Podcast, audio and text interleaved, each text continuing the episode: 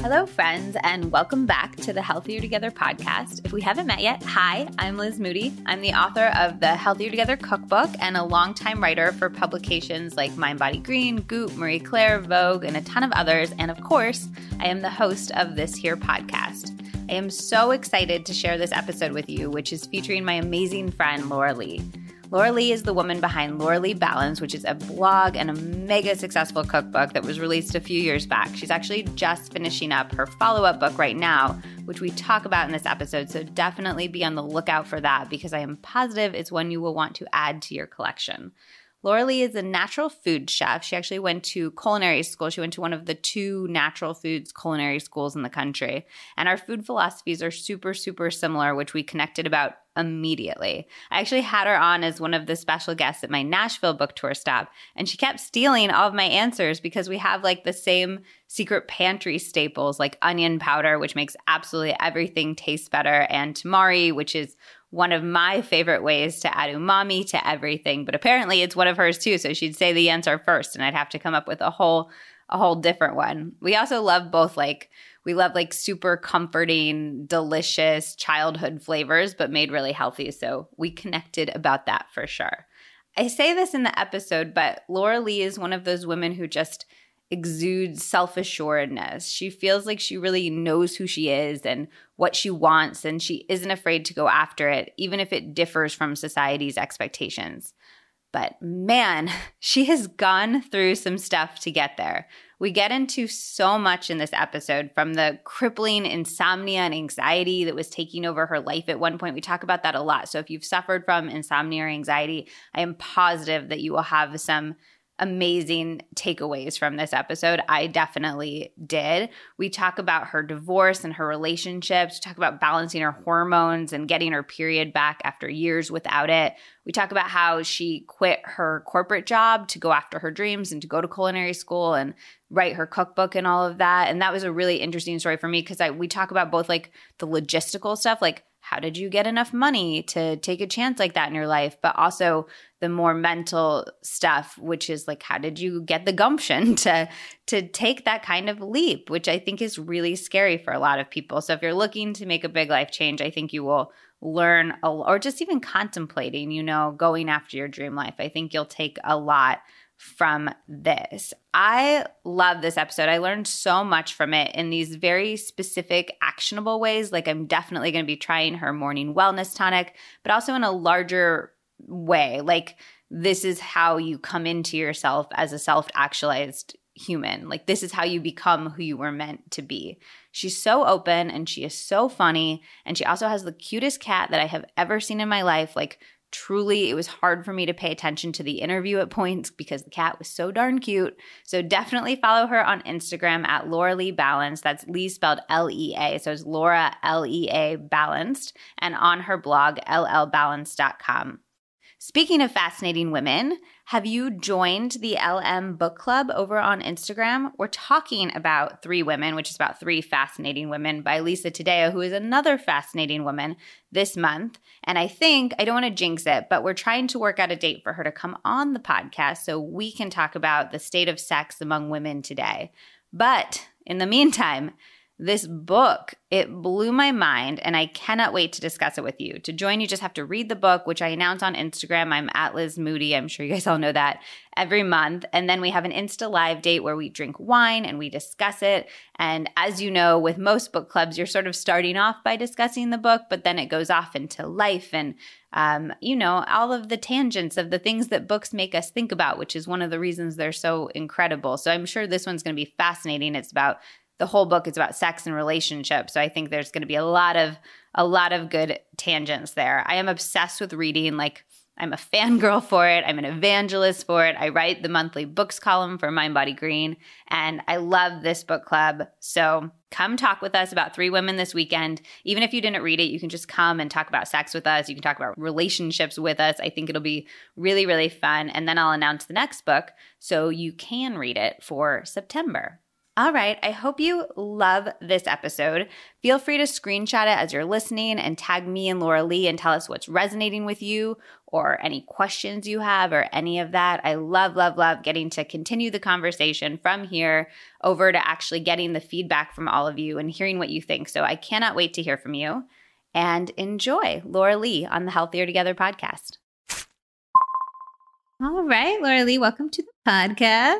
Thank you. I'm sitting in your stunning, stunning home. I always like to like give a sense of place at the beginning of a podcast, and you have the cutest. It's it's very calming and soothing and feminine, but not in like an annoying girly way. Your home, it's like Thank you. blue tones and Yeah, a little blue know. and kind of like coral is my is my favorite look, and I fell in love with it because it just has so much light. Like people can't see, but there's my an entire wall is garage I doors. know. I don't even. I'm so. I I try to take food Yeah. photos in my stupid New York City It's so hard. I have like two windows. yeah. Yeah. No, I believe it. It's really hard. Even actually where I used to live, even though it was a lot more like what's the word square footage there were so to find good food photography lighting is so hard and this has actually made the cookbook writing process easier because there's just more times of the day that are available like i had Wait. So do you do all your own photography? yeah i do my photography yeah Um, that's insane. I feel like the reason I enjoy writing cookbooks is because it's the only time I don't have to do the photos. See, I love like I'm it. free from it. I love doing it i'm obsessed with it it's i probably like it as much as i like The development other of the process. recipes. That's Yeah. so interesting. Okay, so you're writing your second cookbook Yeah. now. Can we start off by just telling me a little bit about that? Because I know your first cookbook was such a huge hit. What's the vibe of the second one? Thank you. So the vibe of the second, so sort of like big picture, it's not dramatically different. I'm not trying to like reinvent the wheel or follow a specific theme. I mean, I thought about it, thought about, you know, Laura Holiday or whatever, but I, I really didn't want to do that because the premise of my business, I really want it to be like family friendly, a little bit of something for everybody, really accessible. So the structure of the book is very similar and it's you know approachable comfort food inspired like repeat ingredients kind of um, lot of information in the beginning about the why and the and you know the details about why i choose what i do and my sort of health tenets What are your health tenants? so, I mean, I would say the biggest picture things are more about mindset than they are about food. I think that's at the crux of what most women struggle with, at least. That's what I see is what what's more effective than changing somebody's diet is changing their perspective about the choices that they make. So for me, it's really about like getting rid of the dogma and the dieting mentality. And I think that's why I don't sort of exclude any one particular thing. I mean, my first cookbook was gluten free and dairy free, but it was almost accidentally that way. I didn't really set out to make it follow those specific, you know, food rules. Um, I was just playing around with those more because I wanted to offer people creative alternatives if they do need that. But I would say it's, you know, the concept of balance, not as we think of balance traditionally, which is like homeostasis. You know, I mean, that doesn't exist as far as I know. As far as I know, nobody lives a traditionally, you know, balanced life. But to me, balance is very synonymous with like intuition. So I find that people's lives will stay in a sense, in a place of what feels like balance, like a really sort of good comfort zone, if they're tuned in to their body and their emotions, because then you can adjust accordingly. It's when we're relying so externally on this, all this food, you know, and, and nutrition noise around us and all the gurus and all of that. That's when we get really out of whack because we end up going to extremes and we have no idea what actually our bio individuality needs. Um, so yeah, I mean balance, but in that particular sense, you know, indulging in moderation, but like also in not in moderation is a big thing for me. And yeah, and then food that helps you keep a healthy perspective and mindset. So what you like bio individuality is obviously Mm-hmm. important to you. What feels good for you from a dietary perspective? Yeah, so I'm really lucky because honestly, I don't I don't have I'm allergic to mango, which is super weird. I know. Do you um, just get like rashy? Yeah, if I so mango plus like sun exposure gives me what looks like the worst sunburn you've ever had. It's like sun poisoning basically. It's really strange. It's something about the enzymes in the skin and it actually happened for the first time when I was in college and I went and ate a bunch of mangoes because they were my favorite fruit. And then I went oh, to the oh, tanning bed. I know. So sad. Yeah, and then I went to a wedding. So I went to the tanning bed and then a wedding and it doesn't show up for like 36 hours. So I was actually in the middle of the wedding when I felt this rash like come over my face. It was horrible. And I had a fever for like four days. And anyway, so honestly, other than that, I don't have particular food intolerances or sensitivities. Like I can eat gluten, even like the bad quality, and I can eat dairy, like even the bad quality. Um, in moderation, you know, and really not notice much of a difference. And so I'm grateful for that, not just from a health perspective, but I do think it makes it easier for me to make food that's a little bit there, where there's a little bit of something for everybody. So I think for me, the foundation of, um, like my food is just primarily things that are whole foods based, uh, that are micronutrient rich and that have fiber. But I am pretty chill when it comes to like enjoying things, whether it's like a muffin from my local bakery or even like something that's like a little more processed, you know, as a snack if I'm on a road trip or whatever. Um, yeah. So, I mean, I, I don't like to use percentages like, like 80 20, but I feel like it, yeah, but I feel like it kind of ends up being that way just by virtue of most of the time I want to feel good. And if I kind of like go too far in the direction of eating all the stuff, it's more just energy related that I notice rather than like physiological. But you weren't always like this. You have spoken before about how you suffered from an eating disorder at one Oh point. yeah, for sure. So can you tell me a little bit about that? Yeah, absolutely. So I was I guess orthorexic is probably the best word for it when I lived in New York from probably from 20 I would say 2011 to 2013 was when it was like pretty bad. No, that's not true. 2010 to 2012 was when I was pretty severely orthorexic, which essentially just means that you need to be like perfectly healthy to the point where you're restricting calories and it's a terrible mindset. And living in New York City and I was walking miles and miles and I was working out all the time. So even though I was technically eating three meals a day and snacking, it wasn't nearly enough calories for what my body was putting out. And I knew that, but it was totally control based. And so I didn't eat anything that wasn't, that I didn't consider perfectly healthy in my own, you know, within my own food rules. And over the course of a couple years, lost, I mean, I was, I probably lost like 25 pounds from where I am now, um, and was just in a really, really dark place physically. And I thought I was being healthy and I was I was very much in sort of like the calorie counting kind of orthorexia. Like my version of healthy was taking like the box cake mix and putting in, you know, diet soda, like a like a can of diet soda and then like sugar-free frosting and you know what I mean? It was just as low calorie as it could get. That was my jam. And then because I was like, ooh, I'm healthy, I'm doing all this healthy stuff, I'm going to go to healthy culinary school. So I applied to culinary school at the Natural Gourmet Institute, which either is or will soon no longer be in existence. It's getting subsumed by the Institute of Culinary Education. So I think there will be a lot of those same professors or um, teachers and classes. But anyway, so I went to NGI, which was one of only two schools in the country where you get like a certified chef holistic chef degree.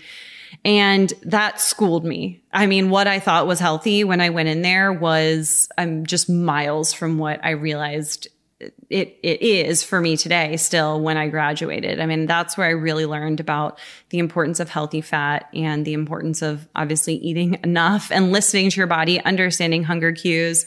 And so by the time I graduated, I was much healthier.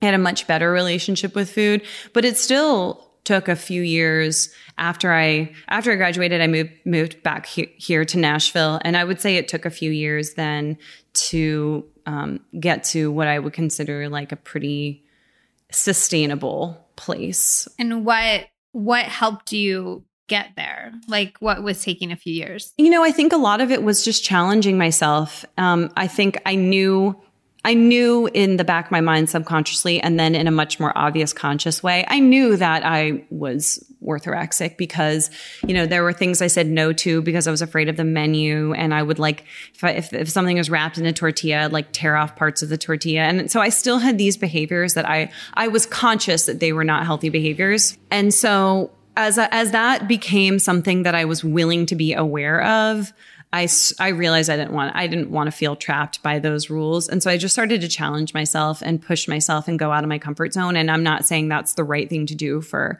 for everybody, but I just started saying yes to all the dinners and like eating the whole burrito and having a Snickers, God forbid, things that like I don't even really crave, you know, in my life day to day, but that were really important steps, hurdles for me to jump over to get to a place of not being afraid of food. Do you like your body now? Yeah, I like do. every day, Yeah. all the time. Um, for the mo, I mean, for the most part. So I will say my body, it was definitely underweight, but that was never the goal. Losing weight was a byproduct of my need to control my life because I was utterly miserable when I lived in the city. I was really anxious and probably depressed now looking back on it. So the weight loss completely ensued from just feeling like food was the one thing that I could control day in and day out. I didn't like my body when it was that thin. I really didn't like it. I had like no curve. I did not look womanly. I didn't look good. I looked like sickly. And so I really, and I, I mean, even at the time, I remember not liking the way I looked in the mirror, but sort of not putting together that it was happening because of these other choices I was making. My anxiety got a lot better after I started eating more healthily and went to culinary school and moved back to Nashville. That really helped with my anxiety. But my anxiety still, I think for some personal reasons, was a struggle for a couple years after I moved. And I actually started taking anxiety medication. I started taking Celexa, which is an SSRI. And my whole life, I've had like a really flat stomach just naturally. It just, that's just not where fat has gone in my body. And as soon as I went on that Celexa, I gained 10 pounds of like stomach, like, bo- like middle body fat. And so, it was only really obvious to me and probably someone who's known me my whole life. Um, but I didn't feel totally comfortable with it just because it didn't feel like my body, you know? Uh, and I wasn't used to dressing for it. I mean, that sounds silly because it, it wasn't so much like a, something I thought was good or bad or right or wrong. It's just, I'd always been someone who wore like pretty tight tank tops and wore like crop tops and stuff like that. So I had to change some of my wardrobe. And and I also didn't like that it was related to the fact that I was on medication. So I was a little uncomfortable with my body for a couple years. I actually just weaned off of Celexa a couple months ago. I was on it for a couple, um, couple years and like within, so the way, first of all, let me just preface this by saying I worked with two professionals to wean off of my SSRI and they both knew what was going on. I had natural supplements to help me and I used a titrating protocol. So I was on 20 milligrams. I did basically 18.5 milligrams for a month, 15 milligrams for a month, 10 milligrams for a month, five milligrams for a month, and then to zero. So um, I would never recommend going cold turkey without a professional or anything like that. But all this to say, within a month of being off of it, like that that weight that was just in my stomach just like completely disappeared. And I, I mean, anyone who follows me on social media, you know, like I don't wear bathing suits on my social media. Nobody, nobody knows except I just feel more comfortable in my body. But yeah, I mean, I was a little self conscious, but I never really talked about it maybe in one YouTube video because I just felt stupid saying that, you know? Do you, okay, so talk to me about the Celexa a little bit. Was it, first of all, let's start with were you anxious growing up? Was this an always thing for you? Or did this come about when you moved to New York or some other sort of life event? That is a great question. Yes, I would always say I was an anxious person. I would say I like have a predilection for anxious like tendencies. When my, I was little, my nickname was P, uh, Princess in the Pea because if I, when I was in bed, if there was like the tiniest thing, I'm still like this, the tiniest thing, like a hair out of place, anyone who ever has to fall asleep next to me, it's unless they're like narcoleptic, which actually my boyfriend basically is narco- narcoleptic. I'm just a pain in the butt. Are you like arranging them? You're like, you need to like, just my, yeah, they need to be far away. But like, it's like everything. Like, my, I'm like scratching and itching and moving and fixing, and so I've always been just sort of like a maybe a, a sensitive person or something.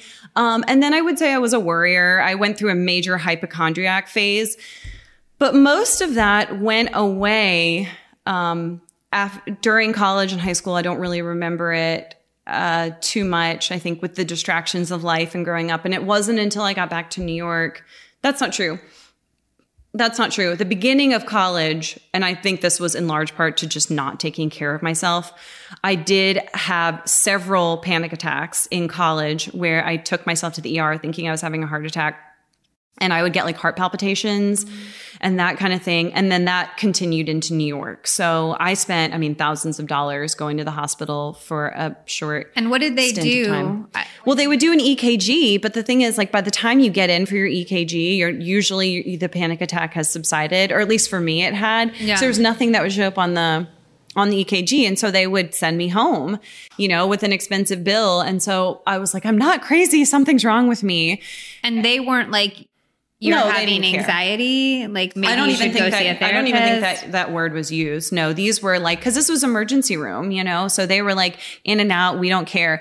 By the third time I did insist on I was like someone help me with like who I should go see. So they actually again didn't I mean they didn't say anxiety, but they sent me to a cardiologist. And so my cardiologist actually found something called mitral valve prolapse, which is basically it means you have like a leaky valve, and it's typically not dangerous at all. Um, but what it, it, can cause actual chest pain. And so And then you would feel the chest yeah, pain. So it would snowball. Would, yeah. Right. So it turned out that I had this thing that was like a very mild, it's just, you know, this whatever it is, heart condition, but um, that sounds a lot scarier than it is. And so as soon as I knew that that was a thing, the the panic attacks, like the hospital visits, stopped. But I still would have like heart skipping a beat and, and palpitations and like a lot of like insomnia was has been a huge issue for me in my life, and a lot of that. And that, yeah, started in college, then kind of trailed off and then picked up again in New York. And then um, it got dramatically better when I moved home.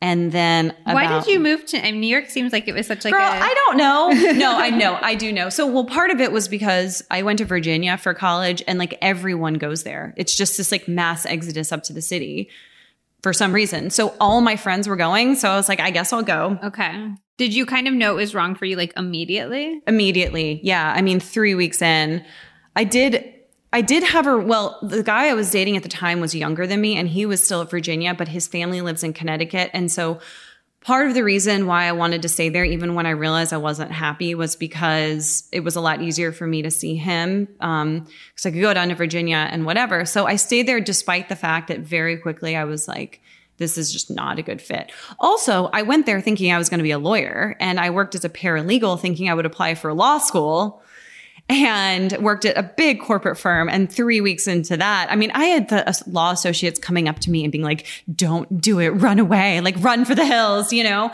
And that's not knocking. I mean, look, if you love being a lawyer, that's great. But we're not living in, this is not the 80s where you can like make a ton of money being a lawyer and like potentially be litigating cases. Like now, if you want to be a lawyer, you got to really, really want it because it's a very different world.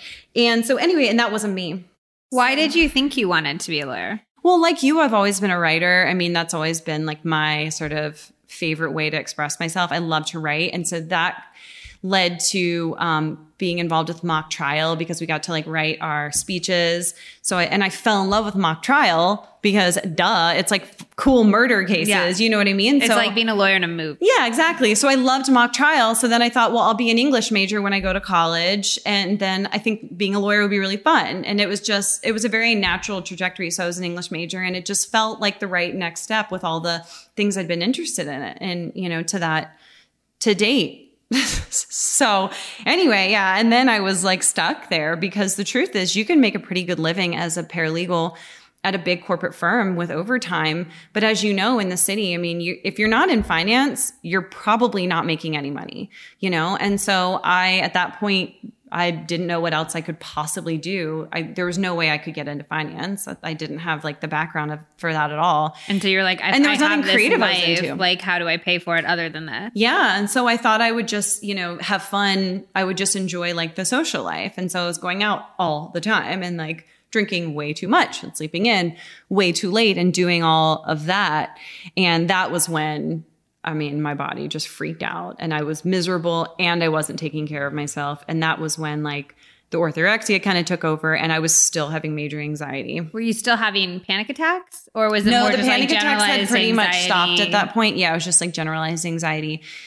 Um, that felt very circumstantial. I still think m- my major bouts of anxiety have been very circumstantial to my life.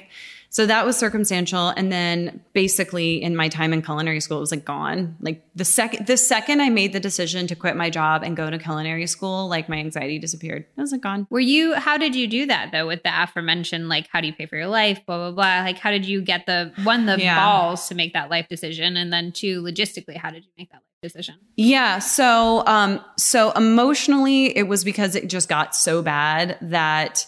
So I had two paralegal esque jobs. One was technically working compliance at a hedge fund. So I moved from a firm in the city to I was reverse commuting to Greenwich and working as a compliance, legal compliance person at a hedge fund. And I'll be honest, I hope these girls aren't listening, but the girls working there were like not nice to me at all. I mean, really mean, like mean. And I've never had a, like a mean girl experience, but there was also some major um there was like some dark situations happening where I worked and every day I walked in with like butterflies in my stomach, just scared to like just terrified, terrified to be there, terrified to have to go back the next day.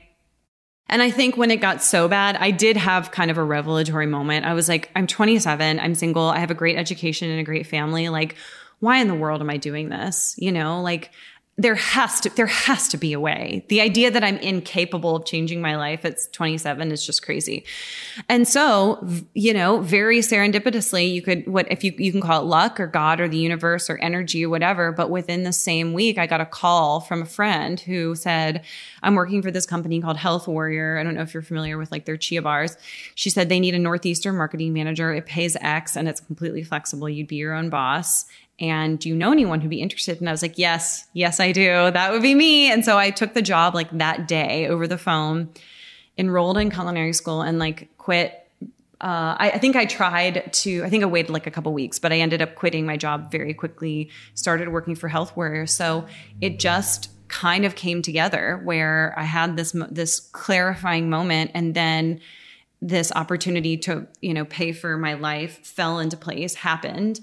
And I mean, I so I had gone to an open house at NGI like six months prior, but I just and I loved it, but I just didn't have the guts to to officially enroll or do anything at that moment. But when I came back like six months later to officially enroll, they were like, "Oh, we've been waiting for you. Like we knew you'd be back." I also just love the sentiment that like I think a lot of people can feel trapped in their lives and like there's definitely no way, but it is true that you can pretty much always change your life in some way. You just kind of need to step back and like look at it a different way. 100%. It's never it's never too late. Even you know, my dad's in his late 60s and he's changing his life completely right now. Like I just I don't think there's any point where you're so trapped that you can't. Good for him. Yeah, no, it's awesome. Well, both, and part of it is my parents were inspirations to me too, because both of them switched careers. I mean, my dad's had multiple post retirement, and my mom, who was an interior designer, then a stay at home mom, decided to go back and get a counseling degree at Vanderbilt when we were in college. And so she started working actually at the school I went to, the all girls school I went to, as a counselor. And then the head of the middle school uh, quit. And so they asked my mom to be the interim head while they were finding the head of school she did such a great job that my mom then became the head of this, you know, good all, you know, very good all girls school for eight years. And watching her do that was really inspiring. And I think you hit the nail on the head that it's just about zooming out and it's just about getting a different perspective, looking at it a different way because I find it very hard to believe that most 27 year olds who have people who love them and a, like a somewhat solid education can't do something different than what they're doing. Well, and also you live one life. Like, I, I why not have seven different careers? And And most why- people, yeah, and that's changing a lot too. I like the whole paradigm of you know you find your job and you do your job until you retire. Like that's changing rapidly. You know, So, if your anxiety got so much better with NGI and then um, moving back to Nashville, what sparked this Celexa? um, I think what I will say to that is I think it was a deep seated sense of misalignment. And, and I don't want to get too too much into it because there was there's no one there's never anyone to blame for my anxiety other than myself. I am completely in c- control of my feelings and my life and all of that. I think I was in a place where I knew I wasn't that that wasn't right for me. I knew my life. I, I, had made choices that didn't feel right for me and didn't feel right for the people in them, which then caused me a lot of guilt. Um, I felt very misplaced, and I and and yeah, misaligned is really the best way. And it was on a very like deep seated like gut level, and so I couldn't. The main so the main um, symptom of that was that I couldn't sleep to save my life. Like at all, sleep like at all. Like my fair my therapist First, she was like, Oh, don't worry, because people say that, but like, just give it three nights of not sleeping. You'll sleep like a bit. Well, for most people, it's one night. If you have one bad night, then you sleep really well the next night. She was like, Give it a few nights. And I was like, Okay, okay. Six months later, I had slept maybe three or four hours a night every single night, like on a good night. I was delirious. How were yeah? How are you at all? I bar- I barely worked. I would I th- there are some recipes from that time on my blog, but that was about all I had the energy for was to like make recipes and write them. But I couldn't see it people, feels couldn't exercise. So unfair when you have any sort of insomnia thing that like you're exhausted all day, but then none of that translates into being tired enough at no. night to sleep. No, if anything, I think insomnia breeds insomnia. Just like good sleep breeds good sleep, and yeah, for me, my brain was stronger than my body and like i was it was just so anxious and restless. And i just this had this like frenetic energy. And i spent thousands of dollars. We we my you know my ex and i at the time spent thousands of dollars on like treatments. trying all the different yeah. Yeah. And i will say I mean, he was super supportive of it. It was really difficult for him too. And we tried i mean we tried traditional therapies east, eastern therapies you know brain very expensive brain stuff and it really just did not move the needle for me. I still really, really struggled with my sleep. And, um, I mean, and I, and other symptoms, like I really had a hard time like catching deep breaths and stuff. So finally my therapist was, had worked with me that, at that point for a couple years and she was like i think you need something and so she picked celexa for me there's a ton of different anxiety medications celexa is actually a depression medication but it for the right person can work for anxiety and it's an SSRI, and which is a selective serotonin reuptake inhibitor. So um, that particular mechanism worked for my brain, and within three weeks, I felt like a new person. Were you? How did you feel about going on it? Because by that point, you'd gone to Natural Gourmet yeah. Institute. You were like deep in sort of the the wellness world, yeah. which has a lot of judgment often about those types of things. Oh my gosh, it was terrifying. And actually, I had just done an article with Shape Magazine talking about my anxiety journey. And I hadn't started Celexa at the time. Um, but I was telling them kind of what I've told you, which is how it had gotten a lot better through like eating well and stuff. But I wasn't completely honest with them about the fact that I was still struggling with it. And then the article came out, and I remember just feeling so guilty that the article didn't include that. So I, I originally had planned on like not telling people that I was on Celexa but I ended up because of the article, I didn't want people to think that I had like fixed it completely. So I actually then went on my so like all my media outlets and whatever they were at the time and just told people I was like I'm just going to be really honest like that doesn't tell the whole story. i I've also just, you know, pretty recently started this anxiety medication and it's been an amazing thing for me and I don't think they have to be mutually exclusive exclusive and I don't believe that at all. I think even on a even on a medication taking care of yourself will help mitigate symptoms for sure. And there's no question as i've weaned off of it taking care of myself has made the weaning process significantly easier. Were you nervous to go off of it? Yeah i was terrified. I was terrified. Um i had no idea if my body would just like i was mostly terrified i would have insomnia again. Now i will say i take melatonin like I do some like I have my little sleep routine, but like nothing. I mean, when I was having really bad in, uh, anxiety, like but mostly insomnia, I had an Ambien prescription, a Xanax prescription. Oh yeah, I mean, I was a hot mess. Like, and I, that didn't knock you out. I would hallucinate on Ambien. Oh my god. Yeah, I mean, I my insomnia was like on a whole other level. I mean, you, and you didn't have it as a kid. It just was like no, I mean, I was, I was, I think I was always a, high, like, I was always the last kid to fall asleep at sleepovers. I remember that vividly. I remember like being like the sounds and all that stuff was hard for me. And I remember watching my friends like sleeping peacefully and it took me longer. But for the most part, I still ended up, I was still like pretty normal, could eventually fall asleep, whatever.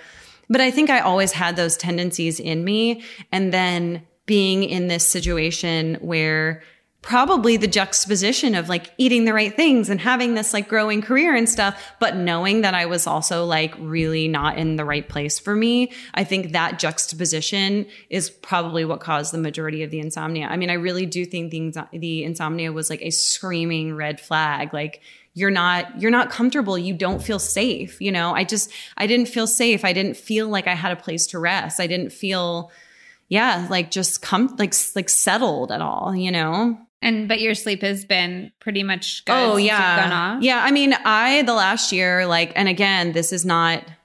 This does not take away from anyone who's been in my life. Like, I want to make that very clear. You know, I got I, I got divorced a year ago, and this is me and my journey. What I've realized in the last year is like I'm a much more independent solo person than I realized, and so it it's been become very clear to me that creating a life for myself, living by myself, growing focusing primarily on on growing a business which you can do when you have a boyfriend. You, it's it's very hard to do as you know. It's harder to do when you're in a marriage. There's more there's a lot more compromise in marriage than there is you can be a lot more selfish when you're just dating somebody. Um, and so in the last year i've been happier than i've ever been. And i feel very much like i did when i first moved home and um, felt you know, very sort of confident in my this like solo kind of journey that I'm on. And so I've had no problems. I mean, that's not true. When I I still have trouble um like if I'm traveling or something like that, that's still really hard for me. I mean, I have some bad nights, you know, but I think everybody does, but for the most part, no.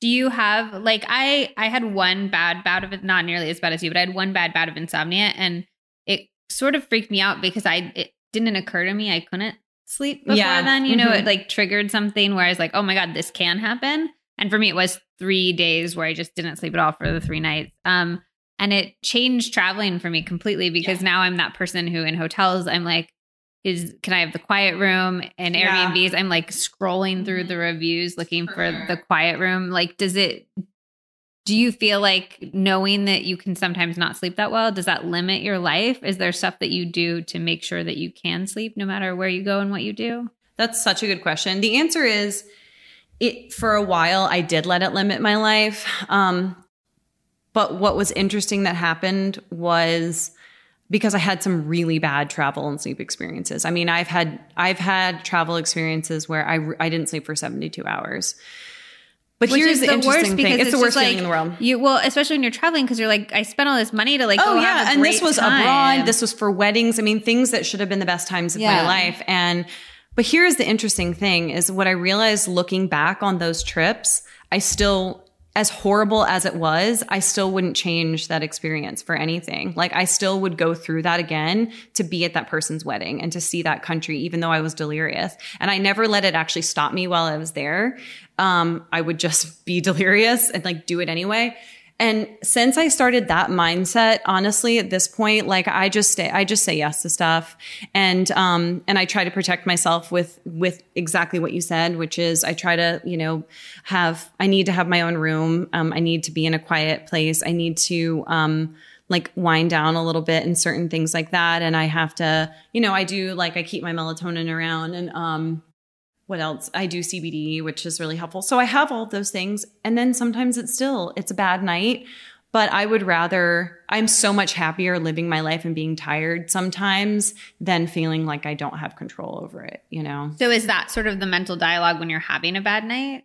Yeah, for sure. I mean, um, like, yeah. What do you do when you're in the middle of sort of a of a really bad yeah. night? Yeah. Well, I will say part of the choice I've made for my life, and it's one of the reasons I like living by myself, is I don't take, I don't do like early morning stuff and late night stuff is really hard for me too. Like I really, for the most part, try to protect those times because it's psychological for me. So like even if I get home at like like if Steven and I go out and we get home at 10 o'clock, I'm probably not sleeping till two in the morning, only because I've missed my particular window.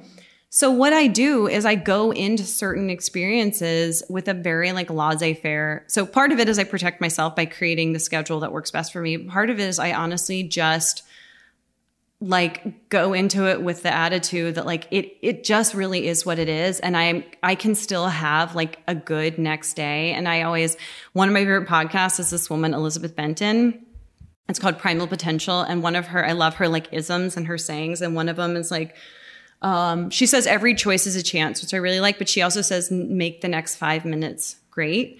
And that's like a motto for me when I'm deliriously tired from like a really bad insomnia night is I'm like, what can I do in the next five minutes to take care of myself? And so part of that is when you're tired, you want to eat badly and you want to lay down in bed all day, but I don't let myself do that unless I physically like can't get out of bed, which very rarely happens like I force myself to go through for a walk and it might be a shorter walk and I force myself to test a recipe and it's probably one that I'm going to have to like test again, but like and I force myself to like try to make pretty good food choices because that's not the time for me to be indulging because it really is going to make it worse, you know. That's interesting.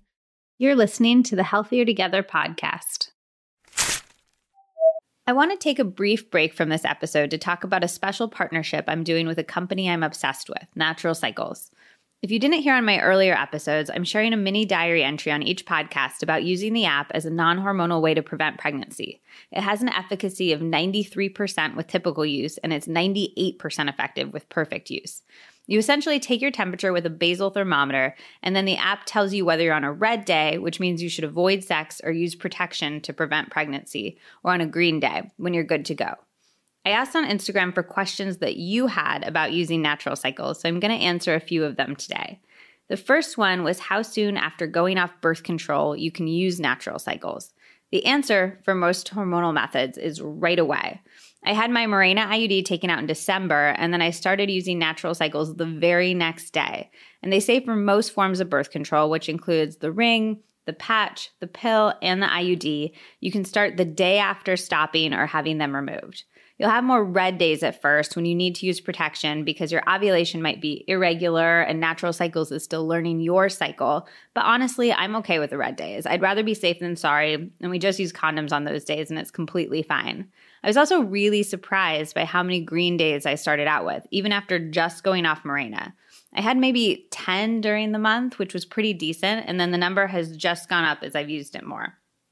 Someone else asked if you need a special device to take your temperature, and the answer is yes. When you sign up, you'll download the app and they'll send you a basal thermometer, which takes your temperature one decimal more than a typical thermometer. It comes in the mail super fast and it looks just like a normal thermometer, so it's small and easy to travel with. I leave mine on my bedside table so I can reach for it first thing when I wake up. Someone else asked if you can use natural cycles with irregular periods, and the answer is yes. I actually haven't had the most regular periods since going off my IUD. Before that, I was on the pill, so I've been on some form of hormonal contraception for more than 15 years. But natural cycles isn't just tracking your cycle to make predictions, it's using your temperature and a complex series of algorithms that are running in the background. So, yes, it's totally fine to use if you have irregular cycles, but again, you might get more of those red days that you'll want to use protection on. I'm really, really loving natural cycles so far, and I'm really passionate about spreading the word about it to everyone I can since it's such an amazing non hormonal birth control option. I'll be answering more of your questions on my next mini diary entry. You asked so many good ones. I could not get to them all. So if you have anything you'd like to know, hit me up on Instagram at Liz Moody and definitely check out naturalcycles.com. There's a ton of great information on there. And of course, you can sign up and get a thermometer so you can try it out for yourself. Now, let's get back to the episode. Going back to your divorce briefly, was it hard for you to sort of self identify as a divorced person, especially in a place you live in the South? There's this this notion of what a family should be. I think a lot stronger here than there maybe are still in other parts of the country. How yeah, how did that go with your concept of your self identity and what you thought your life would be? Um, you know, it's interesting. I actually really didn't care.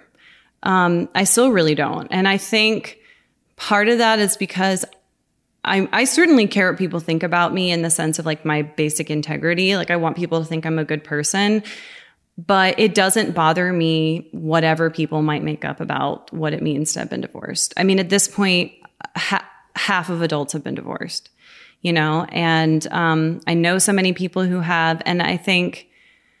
Yeah, I don't know. For some reason, for me, that never felt, that never made me feel like I was wearing a scarlet letter.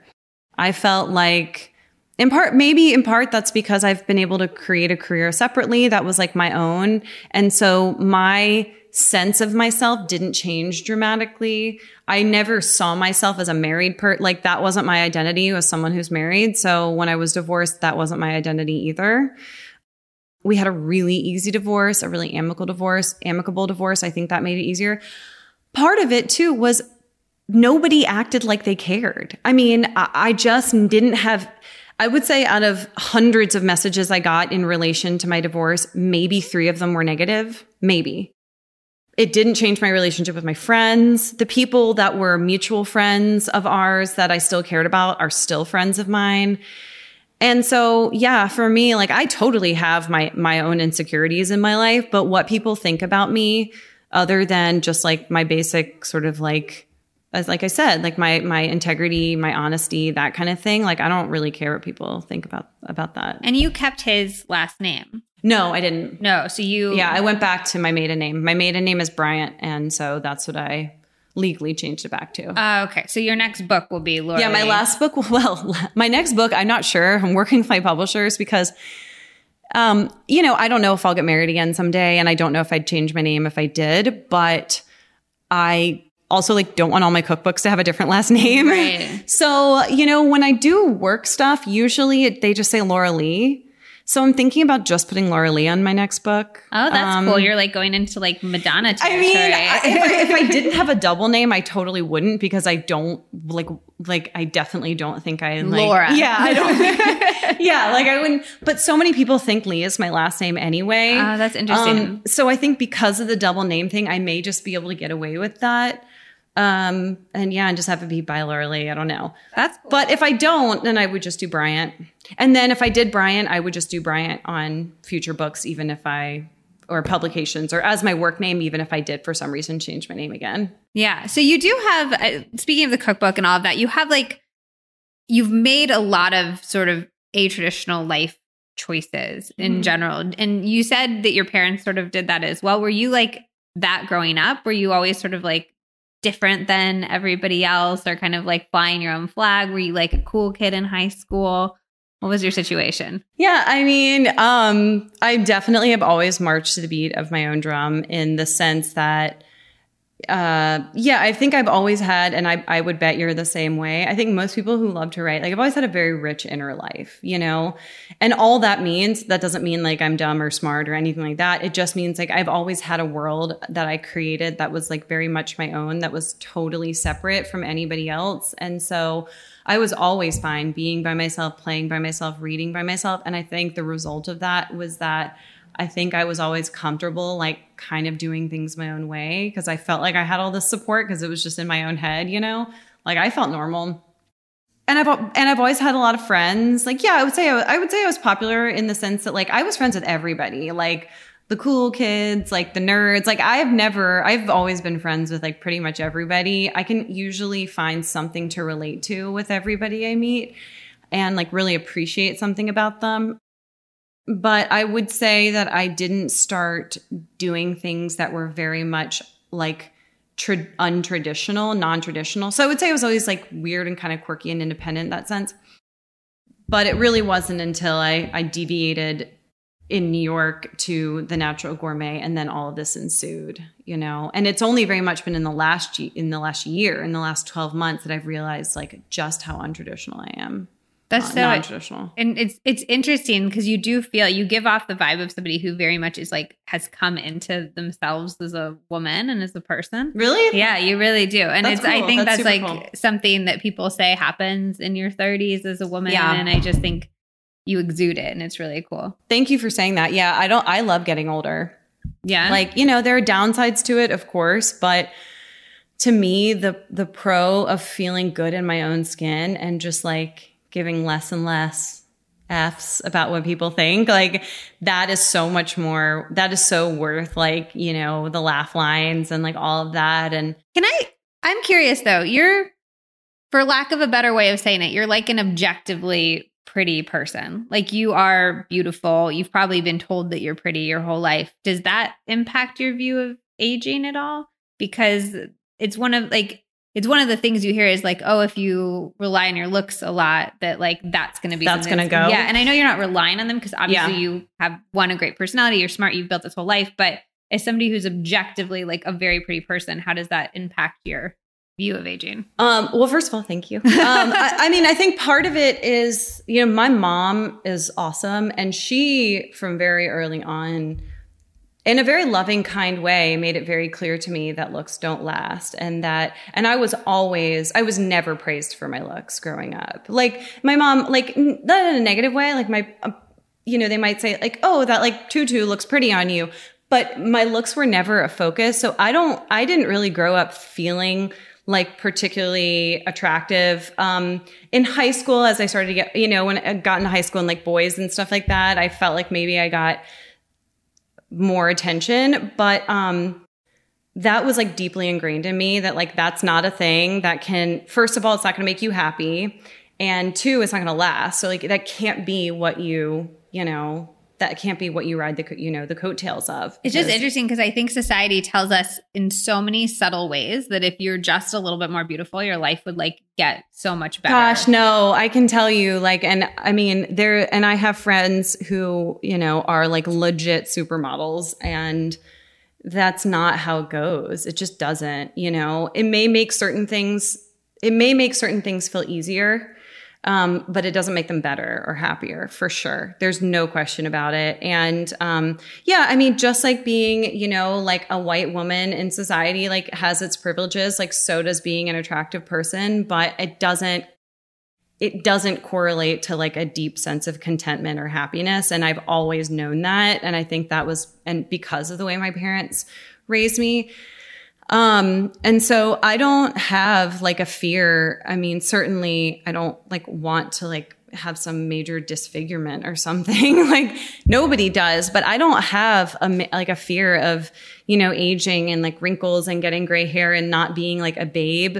Um because i've had my darkest times looking the same, you know, times when I was like so deeply miserable. I mean, I don't talk about this a lot and I don't take this word lightly.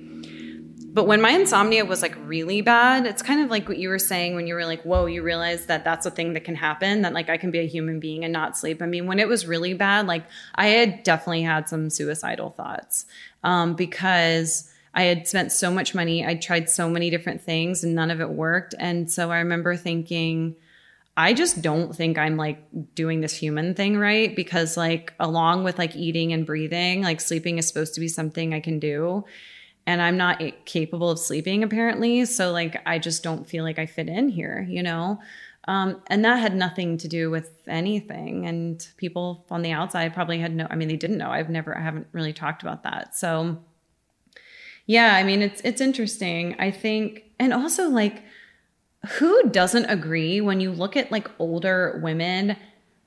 I don't know who thinks someone who's like plastered in like fake cheekbones and like who thinks that looks more beautiful than Well, someone I'm also who's like curious, aged. like who they think they're fooling. Right, it's like, you, don't look like an old person with plastic surgery. Yeah, like you don't no one thinks you look young. Yeah. Yeah. and then you look at someone like Meryl Streep or um, Diane Keaton, and like they're stunning. Yeah. you know, and very like sexy still in Yeah. their own way, and they just look like themselves, Yeah. just like older versions. And my mom, I think, is really beautiful and has aged really beautifully, and I think that can be like such a cool time. I mean, I just that's definitely something I worry about for younger women on social media right now. I mean, I cannot imagine. How old are you again? 32. Yeah, I'm 33. I cannot imagine us having grown up with that. Like, I would. How how do any of them have confidence? Well, I also think it starts so young. So when you're a parent and you're putting your kid on social media, whether you're like an influencer or just like a literal normal person, and you're doing it for the grandparents.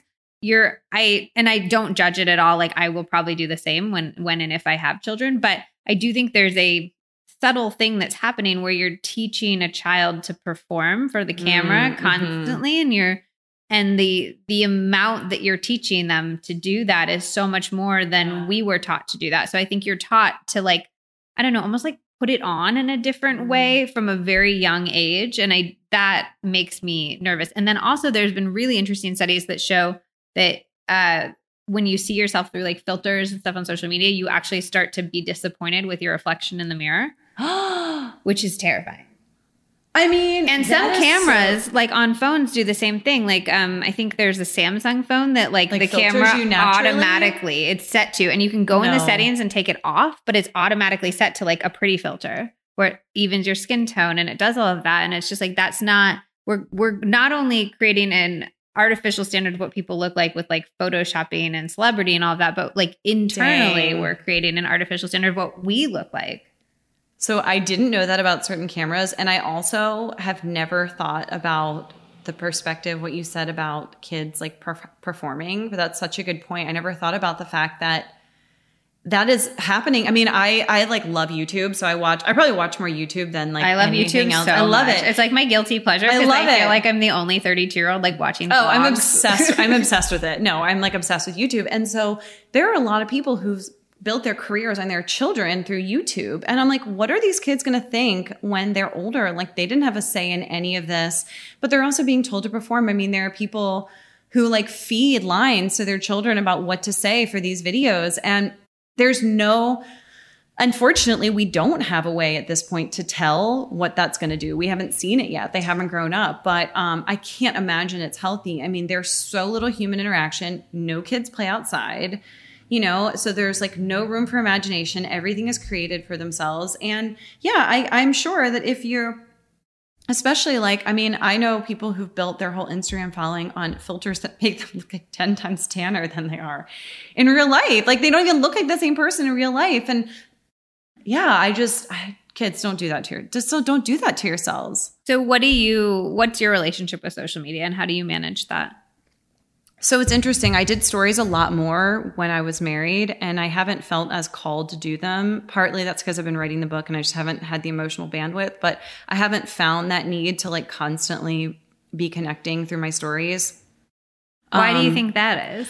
Uh, I don't really know. I think other than I do think I felt like a little isolated. I think I felt lonelier on sort of like a meta level, you know, and I don't feel that loneliness now. Um, so I like to connect, but I don't feel like I need to as much. So it's just not as like top of mind. Um, I think, yeah. And so, but I, I, I'm not totally sure. I, I do think some of that could just be contextual to writing the book because that has been the majority of the last year but I love social media. I think it has been great for my business. I really do love. It's a great way for especially someone like me who is like a little more introverted and on the spectrum and like it's a great way to communicate without feeling like depleted, although it can be depleting for sure. On the spectrum of introversion. yeah, exactly. Okay. Um, yeah, sorry. The- Just to be clear.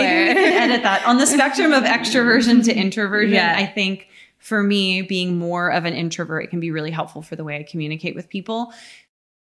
But I also think it's utterly terrifying. I definitely panicked a bit when Instagram shut down a few months ago. Uh, I think it's just really important to diversify as an entrepreneur. And that's something, that's why I wanted to write. That's one of the main reasons I wanted to write a book. Now, I'd always wanted to write a book because I love to write and I really wanted to write a cookbook, but I also truly believed and believe that in order to maintain a sense of your competence and your ability to continue to have a business and grow a business, you need to be diversifying and you need to have platforms in multiple places. And you need something tangible and concrete like a book, you know, that no one can take that away from you. Even if you decided you wanted to write a book and you couldn't find a publisher, no one can take away from you your ability to self publish unless the whole publishing industry goes down. But you know, and that's why I mean, I did YouTube before. I'm going to start getting into that once I turn this book in. I love having YouTube, um, and I will probably spend more. I mean, I don't know if this was like the. I don't know if it was like this for you because you were also working, but I just don't have a lot of time for my Instagram right now. When I'm writing the book, I just I just don't because if I have a great picture, it's going in my book, and if I have a great recipe, it's going in my book But then what do you do? Because like I, I when I was writing my book, one I didn't have a lot of time for Instagram because I was working full time, but also I was like, shit, I need to be building an audience so when my book comes out, the audience is there and wants to buy it. I know. I think I think what I'm relying on is the fact that there there will be about six months between when I turn the book in and when the book officially And then comes you'll out. Yeah, and I'm gonna really put the pedal to the metal when I turn my book in in terms of like really paying a lot of attention to Instagram, putting up more consistent blog posts and good recipe content and stuff like that. Do you do you in your mind is that like how did you grow your blog? How did you grow your Instagram? Was it just like consistent good content? Were there sort of like breakthroughs that helped you grow those? I mean, honestly, other than the occasional like person of influence like sharing about what I'm doing, which like has happened, but I would not say like I would not say that was I wouldn't say there was some major catalyst in that way. I think it's exactly what we said. I think it's just I think consistently good quality content that clearly has a voice is the best way to grow anything, you know? And I mean consistency is I think it's the key pretty much to everything. Um, I think it's the key to health. I think it's the key to good habits because it, it consistency doesn't mean you don't take breaks and indulge and stuff like that, but it means you don't. It, it's I think consistency is the opposite of the on the wagon, off the wagon mentality because that's the mentality that makes people stop and then start six weeks later or start six months later. But if you're consistent, it means, okay, that wasn't exactly how I wanted that to go, but I get up and do it anyway. And then, you know, and so. Which ties back in with your whole insomnia thing as well. Because Yeah. it's just like, oh, even if it's not going to be a perfect day, I'm just going to go have my day and do my day and Yeah. not, not be off my entire day. And maybe where I learned it from, honestly, because I would say those habits like kind of formulated at the same time, which was um, with the exception of when I'm writing a book, you know, I put up very consistent blog content and um, I post pretty consistently on Instagram, unless I have no, I mean, I don't like force it. If there's, I mean, you know, sometimes you're just like, I got nothing for you, you know? Um, but for the most part, yeah, I would say that's how I grew it. And again, I have to give like major kudos to Nashville. This is a super supportive city. Like people want to see people succeed, you know? There it's not like New York where I think there is still a bit of the mentality of like there's X pieces of the pie and when it's gone, it's gone, you know? Here like which is so not true. Like I feel like the I don't I mean I don't, I don't even think like there's not a one-to-one correlation, but there's been no time in my career that I've helped another person, particularly another woman, and I haven't and I felt like it's negatively affected me in any way and mm-hmm. often it'll positively affect me either immediately or down the road like very often. For sure. I mean, most of the time, I agree. Like, just a natural support and like showing up for other women in your industry, Yeah. like on so many levels, I think is mutually beneficial and it's just, and it's pleasurable. And so it's, it's just Yeah, a win it feels good. It's a win-win and there's 8 billion people in the world. I mean, what the actual heck? If you think about it, 8 billion people, we're still in this like teeny tiny wellness community. I Yeah. mean, like, you know, it's still super small. It feels big to us because when we open our Instagram, that's like our whole Explorer page is the same like 20, you know, Instagrammers or whatever. But the reality is, there are people, there's always going to be people who are going to resonate with your voice over mine and resonate with Mikkel's vibe over mine. but you also know? there's those people can follow me, you and Michaela. Yes, they can, and they can take what they like from, from Yeah. all of it. You know, it doesn't That's have to be especially with diehard. Instagram. I'm just like anytime I'm shouting out somebody else, it's not like somebody's being like, "Oh, I shall stop following Liz and go follow this." Yeah, person." no, it's so Like, true. It's not you can't right. I mean, you can follow thousands Even of- buying a cookbook, like you of can people. buy multiple cookbooks, 100%. and it's totally fine. Yeah, I think it's interesting. Okay, so what other like wellnessy stuff do you do? You mentioned CBD. Do you have a brand you like? Um, so yeah, so they're launching now, but Ancient Nutrition is um, based out of Nashville, and I love their stuff. They are launching a CBD line, and they have cinnamon infused CBD. It's honestly like problematically delicious because I'm like, no, Larry, Is it a tincture? It's a yeah, it's a dropper, and I just do two full droppers. It's really great quality. Um, and then there's also another local company here called Yuyo Botanics, Y U Y O, and they do really good quality CBD. So I love them. Um, Do you know about how many milligrams you do? I do. Yes. Let's see. The one at night I want to say is 200 milligrams. Oh, that's a like hefty, pretty hefty. dose. Yeah, it's like two dropper fulls. I think that's right. And I think the one they have an AM formula, which I think is like 90 milligrams Okay. or something.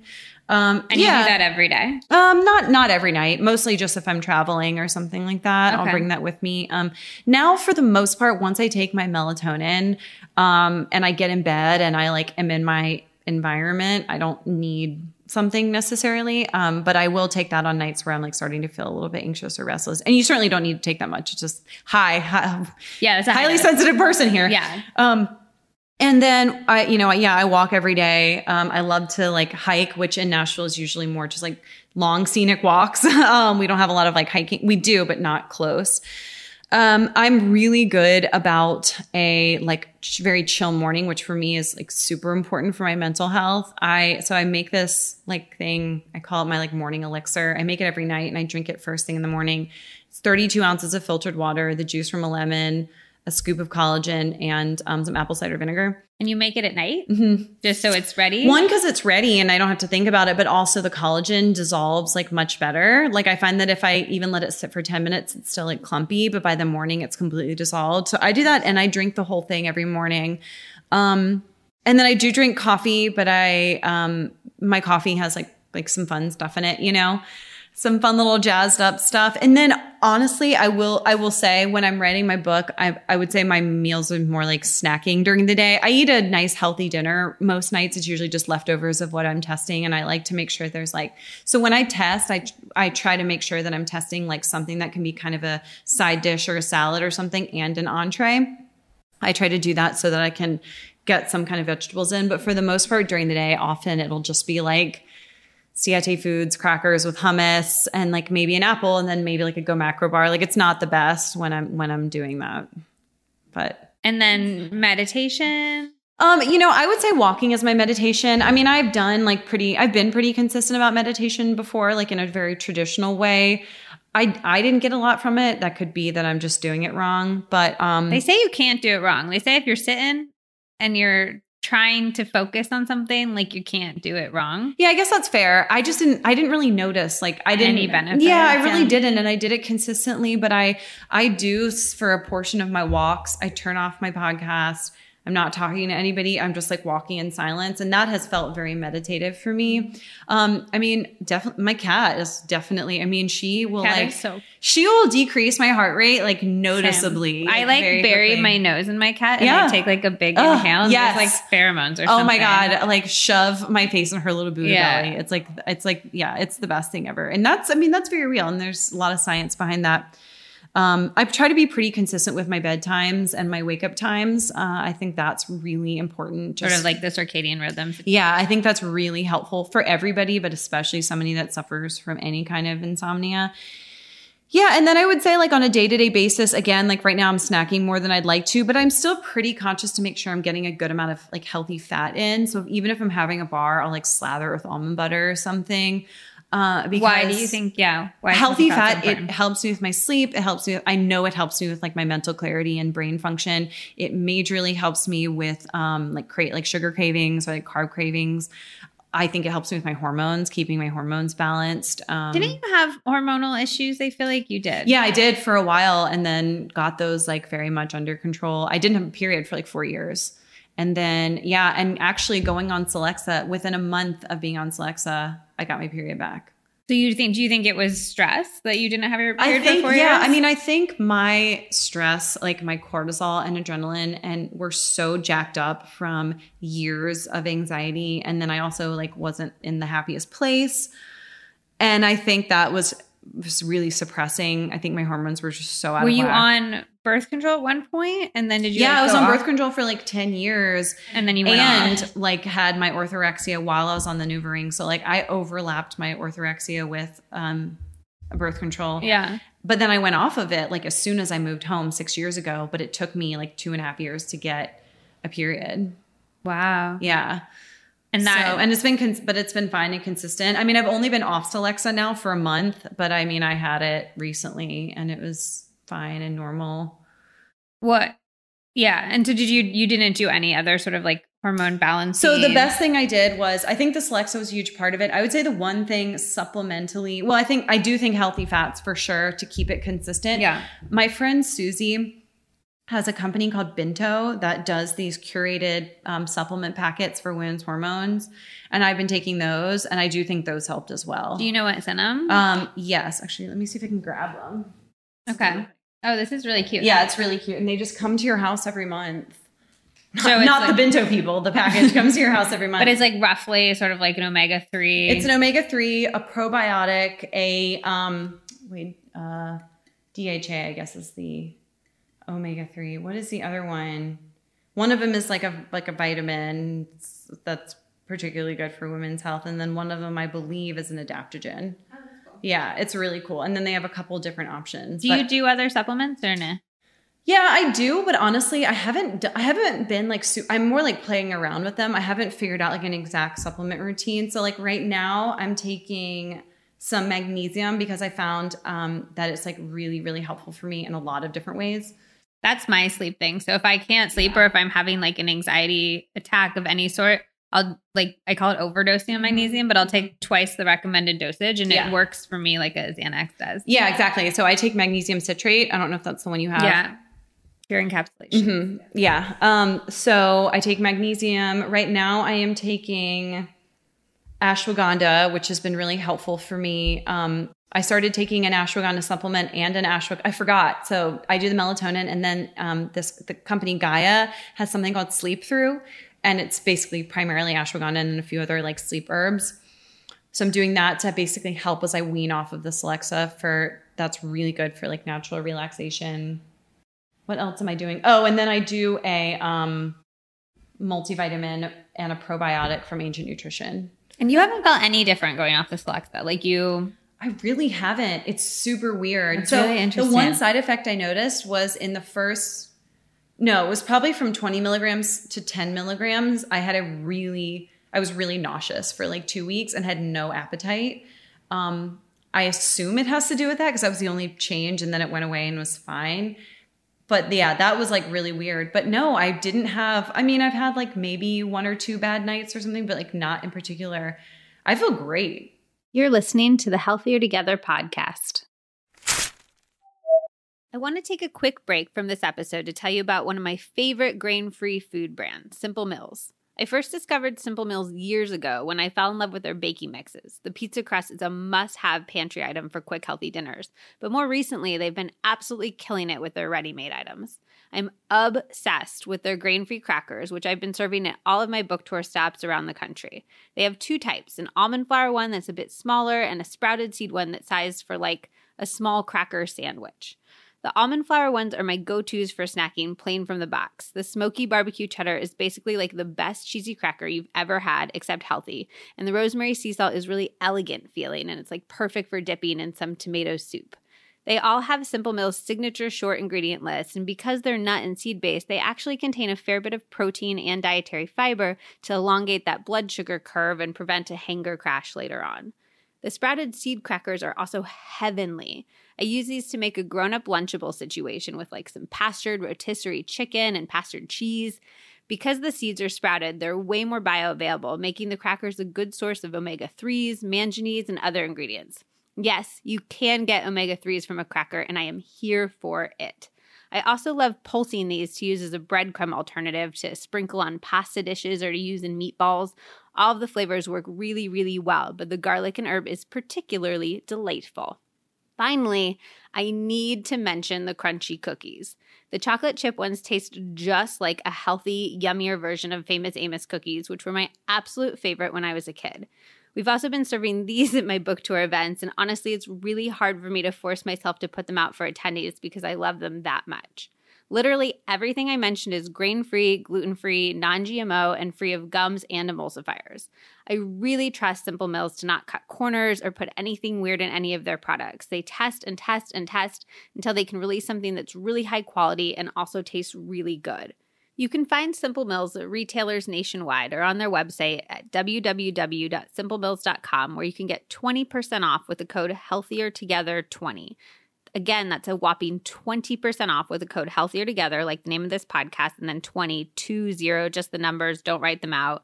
And it's all smushed together. It's one word, no cap. So healthier together 20 at simplemills.com.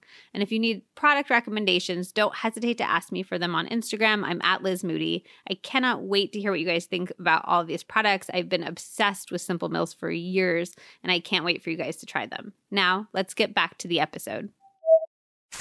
And is there, I, we've talked about it a little bit, but like, I just, is there something you do when you have the bad night? If you, I know you have a good day, but like to keep from the next night when you lay down from spiraling into being like, oh, I had a bad night last night. It'll be a bad night this night. I wish, I mean, I wish I did. I mean, the truth is for me, it's just from having had so many bad nights, I just have a really good perspective on it. And so most of the time, when I have a really bad night, the next night, I don't, I just don't expect it to be good. I just go into it being like, you know what? I had this like big cozy bed. I make sure I don't have anything in the morning, like before 10.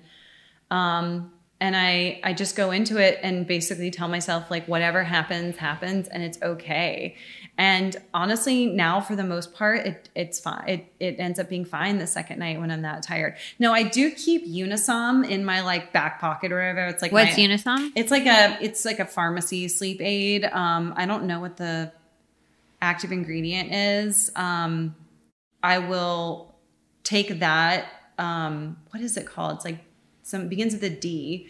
I have that and the kirkland is like the costco brand or whatever that's their unisom so that is like my go-to if i'm having a really bad like a really bad night and i like feel like i want to take something but it will like at least for me it will like make you it will knock you out. Now it wouldn't have two and a half years ago. I would have just taken that in ambien and would have seen like purple spots.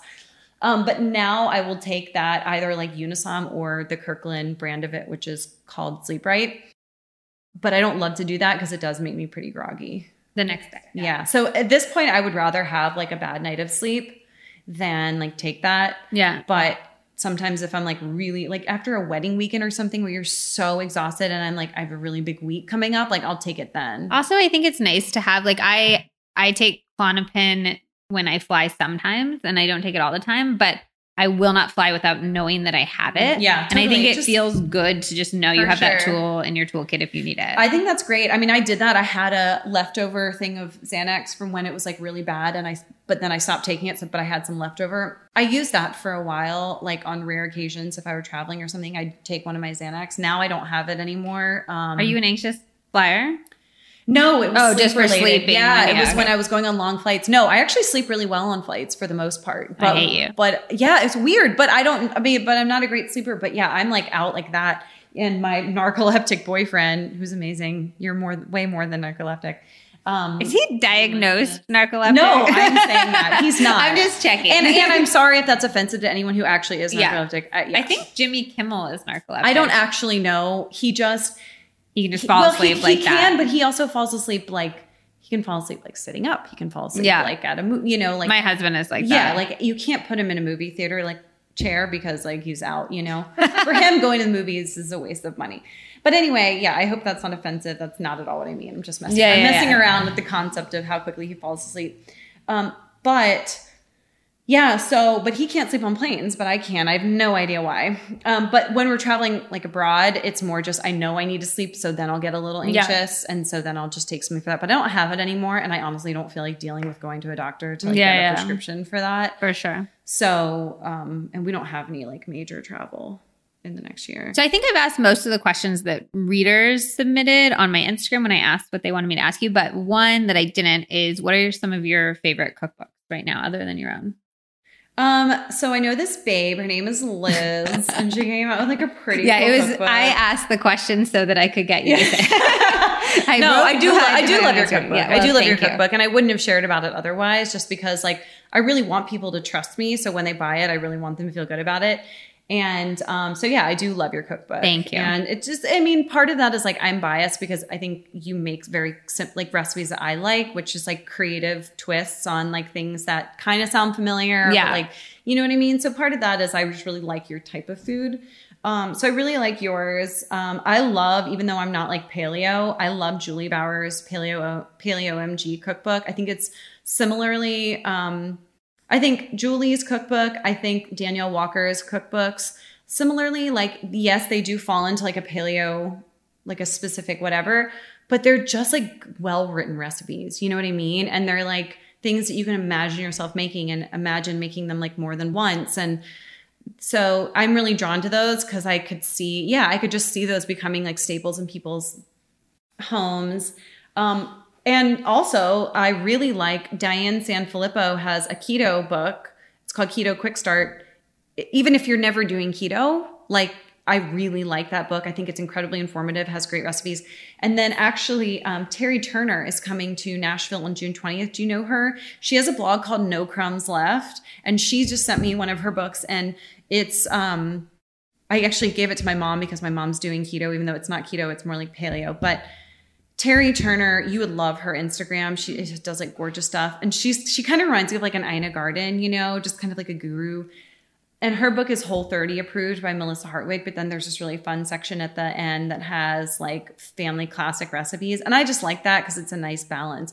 All the books I love are exactly what I've said, which is like beautiful, really well written. Like I know a well written recipe when I read one. Like, and there's such a stark difference. So many cookbooks, it's really sad, but like the recipes don't turn out. Yeah. Um, and that's one of the things I've seen in your re- your reviews. It's like very consistently like your recipes turn out. Well, I also feel like that's to me why one buys a cookbook versus I think two I things are different than just because you can you can look up so many recipes online these days. So I think if you're gonna bother to buy a cookbook, Right. It's like, why are you spending money when there's a million recipes online? and I think it's written? because one, it should tell a story of some mm-hmm. sort, and I think you getting that cohesive look at recipes mm-hmm. versus one-offs everywhere is what a cookbook can offer. But two, it should be very, very, very consistent because it should just be like uber sure. tested versus.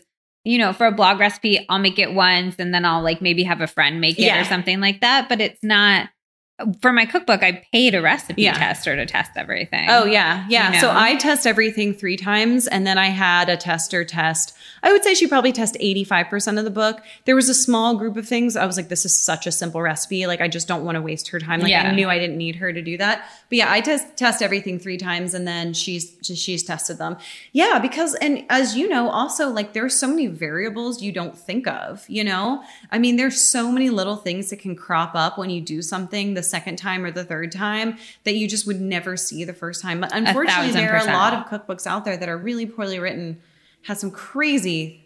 And I mean, we all have mistakes. I'm sure my book will have mistakes, just like my first book had mistakes. But I would say, um, for the most part, the recipes turn out the way they're supposed to, and that's like the most important thing. Yeah. Uh, so yeah, that's that's really the main thing I look for, and I can tell like when I get a cookbook sent to me or whatever, I can tell pretty quickly if it's a It's a good one. yeah. All right, I have a few questions that I ask everybody. It's kind of like a quick fire round, but I feel like nothing I do is like actually quick fire. So it's like Bring a, it on, a slow sister. fire round. Okay, so let's Slow burn. let's start with what do you think is the best way to spend 20 minutes every day in the name of being healthier or happier? I would say either going for a very leisurely walk or cuddling with a pet if you have one.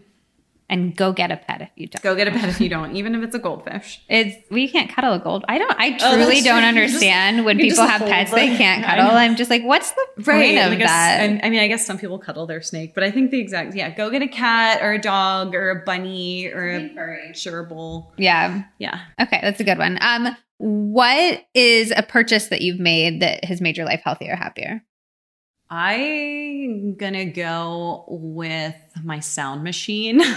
yeah, so I have a travel sound machine by the company. I don't know how to pronounce it, Dome or Dom, um, D O H M. It's just a white. It's a It's a mechanical white white noise noise, machine. Yeah, machine. and that's like a game changer for me. I really that I really I travel with it. Like, I- and I, have I travel with white, white one. noise machine. Yeah, and because a lot of people who who fall asleep easily still don't have like great quality sleep. If there's a lot of ambient noise, it can still be like affecting their sleep, even if they don't realize it. I always wonder though. My dad was like, "Is it bad for your brain to be processing the white noise all night?" I don't think your brain does process It just like tunes it out. Yeah, I think that's the point of white noise is that your brain feels like it can like your brain can shut off because there's nothing to focus on because it's the same over and over again. Interesting. I'll tell my dad that. It's also I've heard too that it's what you hear in the womb. Like when you're in the womb, it kind of Yeah. sounds like well, that would make sense why a lot of like the sound apps or whatever have like a heartbeat or sort of like a yeah that like those like consistent. Do you know noises. what um, ASMR is? Yeah, if you're in the YouTube land. Um, it's so ASMR is like when people they like whisper talk or like they they just do all or they'll eat food or something like that, and it it's been shown in so many studies to like help people with anxiety. There's a huge YouTube world around it, but I was just watching another YouTube video that was about why ASMR works, and it was because you don't get close enough to people to hear sounds like whispering or chewing or stuff like that a lot. So it creates this perceived intimacy just because your brain is like identifying it as this incredibly close, intimate moment that you would have experienced with like a parent when you were a baby. Whoa, that's so weird. Isn't that interesting? Yeah, I feel like so ASMR. I've like seen some ASMR videos, but I just they just don't do it. Like I think I've maybe like once or twice like felt really relaxed, but for me personally, unfortunately, like listening to somebody chew or like I know there's ones that are like crinkling paper. Like I don't know. Yeah. Just ha- haven't like done it for me in particular. Well, and some it's not just even like watching. Like for me, the so ASMR, you know, you're having what is called what has been dubbed ASMR when you have like sort of a tingly head Mm-hmm. sensation. And for me, it's hundred percent when people do my makeup.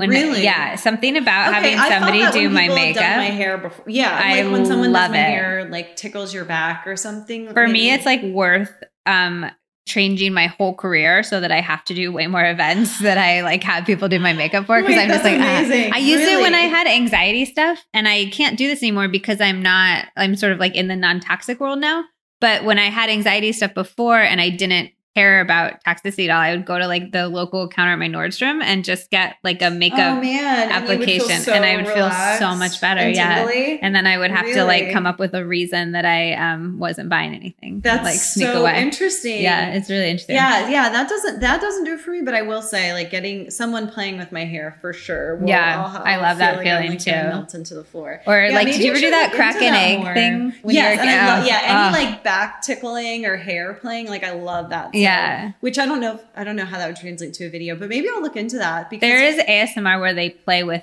hair. Okay. Which is I don't Maybe know. I'll It's try that. I mean, that's one of the perks of like living by myself. I can just watch weird ass watch shit. whatever I want. Yeah, exactly. I feel like ASMR is like porn, where like if somebody walked walked in and you were watching it, you'd like close your computer and be Well, like, "I wasn't doing that. No what are you talking about?" brushing my hair over here. Well, I will say I watch YouTube to fall asleep sometimes, but it's just like channels I follow that are just like you know chill or talking or whatever. Um, and I keep it on like medium sound or medium volume, and then I just like kind of get tired. Nothing like loud or crazy, but maybe I'll check that out. Definitely. yeah. I I know like there's a whole world of it. There's a you see it everywhere on YouTube. Whole world of it Like, is huge following. If you haven't looked into it and you're listening, it's worth just checking out because it's but a see, crazy there's world. also certain like I don't know because some of the ones I've seen are like.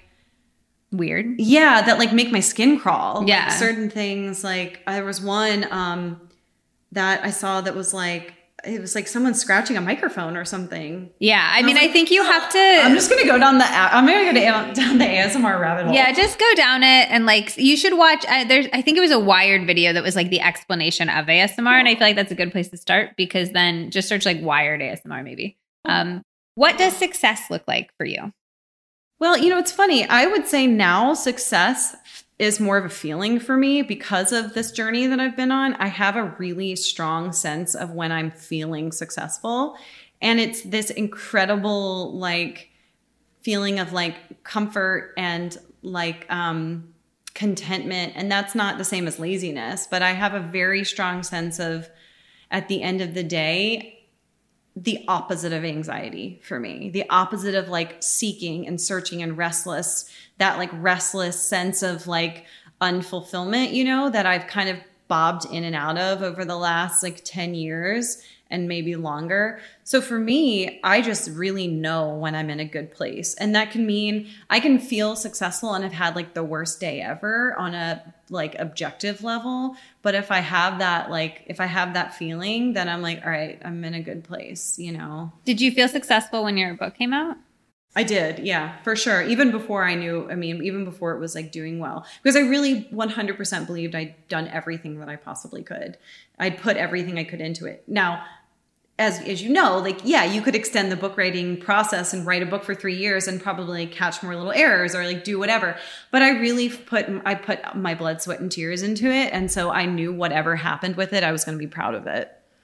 Yeah, that's yeah. I I I Did you feel that? Yeah, I vacillate. You know, like I some days I would. I feel like I put so much in my book and um at the time I would have said I couldn't have done anything else, but then I think the way that my brain works But that's what I mean. You can't. That that's what I mean. Like that that can't that can't include the things that you learn in hindsight because you cannot know them. All you can do is go off of how you felt when you turned that book in and what you put into it. Yeah. Because if you didn't have the stuff that you're thinking of now, that would mean you're a perfect alien human. So you know what I mean? You'd be like the bionic person. So like nobody. I mean, yeah. I've well, thought- and it it implies that I've grown since I turned the book Yeah, in, exactly. and that's Like, a good thing. I discovered avocado oil like a month after I turned my book in, and it's like the number one oil I use. I use it in like all of my cooking, and I got so many questions like, what do I substitute for vegetable oils? And I turned it and I found it like a month later, and I was like, dang it. you know and um but uh, again yeah it's just it's it's what you did it, at that time Yeah. that was your best you know Yeah. and you can tell like when you pick up a product when someone looks at your book i mean you can tell what went into it. You can't fake that you know? So What's one mistake you made and what's something you think you really got right? um let's see. I would say a mistake that i made and still make sometimes is i can get really defensive when it comes to actually let me reword that sometimes i don't assume the best out of people that i'm in relationships with whether it's family or friends or like a romantic relationship. I have a tendency to be a little bit um yeah to sort of just be defensive and like make assumptions that when people say something to me that they mean it in a negative way as opposed to uh, assuming the best first and assuming Where they're coming from a good place. i don't know. I really don't I've, I think I've always kind of been that way because I've been told by like close friends over my whole life that I can be like particularly defensive.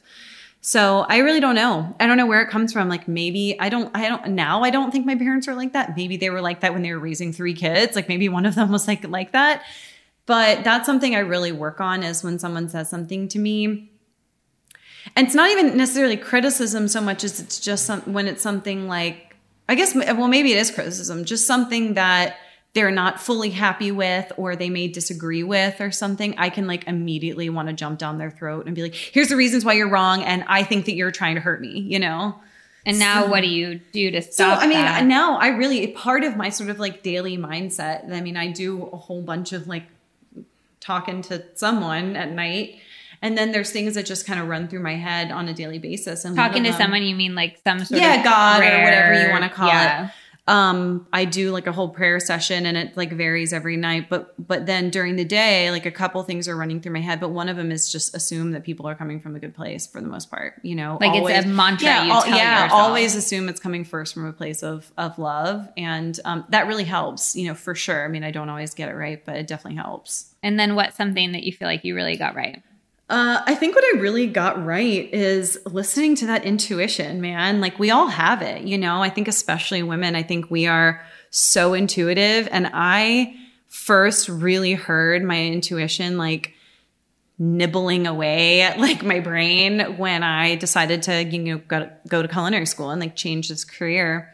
That was the first time I felt it really strongly and I listened to it and I like really checked in and I memorized what that feeling felt like. And since then, whenever I've had a gut intuition, I, I believe in it and I trust it and I follow it. And it has not led me astray, even through really tough decisions. I love the idea of in those moments of clarity to actually take a second and stop and like I love what you said, like memorize what it felt like because I do think you have to train your body into the mm-hmm. good Yes. things and like taking that moment to pause be like, this is what it feels like to trust myself makes it that much easier the next time and the next time and the next time. It really does. It's a, it's a practice and a habit like anything to sort of be like, ooh, I'm feeling that, this sort of weird dis-ease, this sort of weird restlessness, and this thing that's like some for some reason this thought keeps popping up or whatever.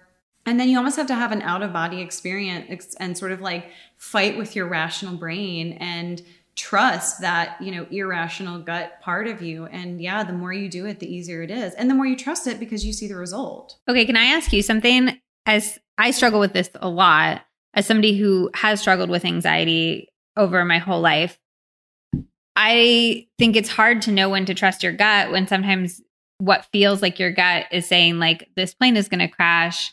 Um, this is going to be scary just because anxiety tells you a lot of things that aren't true. And I think it can make it hard to get clarity on when to trust yourself almost. So, how do you deal with that? Yeah, I mean that's a great question. I think for me, I deciphered there's for me there's a huge difference between my anxiety voice and my intuition. Like they don't sound at all alike. What what what's the difference? Can you like so the anxiety is I mean it's negative. It's the hypochondriac, it's the um catastrophic thinking and like I I can tell when I'm going down a rabbit hole of catastrophic thinking. My intuition, even if it's asking me to do something that's hard, it's always positive and like loving and comes with a deep sense of like I don't know, like a very sort of, it's a very like solid, like warm feeling, you know, and it feels very like protective and nurturing and all of that. Whereas my anxiety voice, which I've had my whole life. I mean, I thought I was going to die of an aneurysm like every day from like age like eight to 12. Um, is a frenetic sound and it's, it's just, yeah. And it's like, it doesn't give me time to like breathe or make my own decisions where like my intuition kind of like pushes at me and then like lets me go and then pushes at me. Um, so yeah, some of that I think is, is, is learning to, to tell the difference between that anxious voice. I mean, your anxious voice is really going to be um, prompting you towards that, like, very id, that, like, you know, like self protection part of it. Whereas your intuition is more going to be a sense of like trusting that what will happen will be what it's like supposed to be, you know? That's really, yeah. I, I, I, yeah, it's a. I think I need to practice that. Yeah, it's sure. a practice for sure. I mean, I got lucky because I happened to have a really big life reason to do that, you know. And then I felt it again about a, you know, a year ago, and I felt it with my cookbook, and I felt it with my second cookbook. It doesn't happen that often, but when it does, like now, yeah, it's a very, it's very different than like the insomnia, anxious you know, rabbit hole. Interesting. Yeah. Is there a place that you've been in the world that you feel like these people really got it right in terms of living a good life? And if so, where was it? Yeah, the Amalfi Coast. Yeah. Oh my God. Yeah. They are just like living their best life. So, this woman, uh, I went to a cooking class on the Amalfi Coast in Ravello. Her name is Mama Agata, and she lives built in in the cliffs of the Amalfi Coast. And her life, which particularly for you and I, because, you know, we love food. I think we're both pretty like romantic, creative people.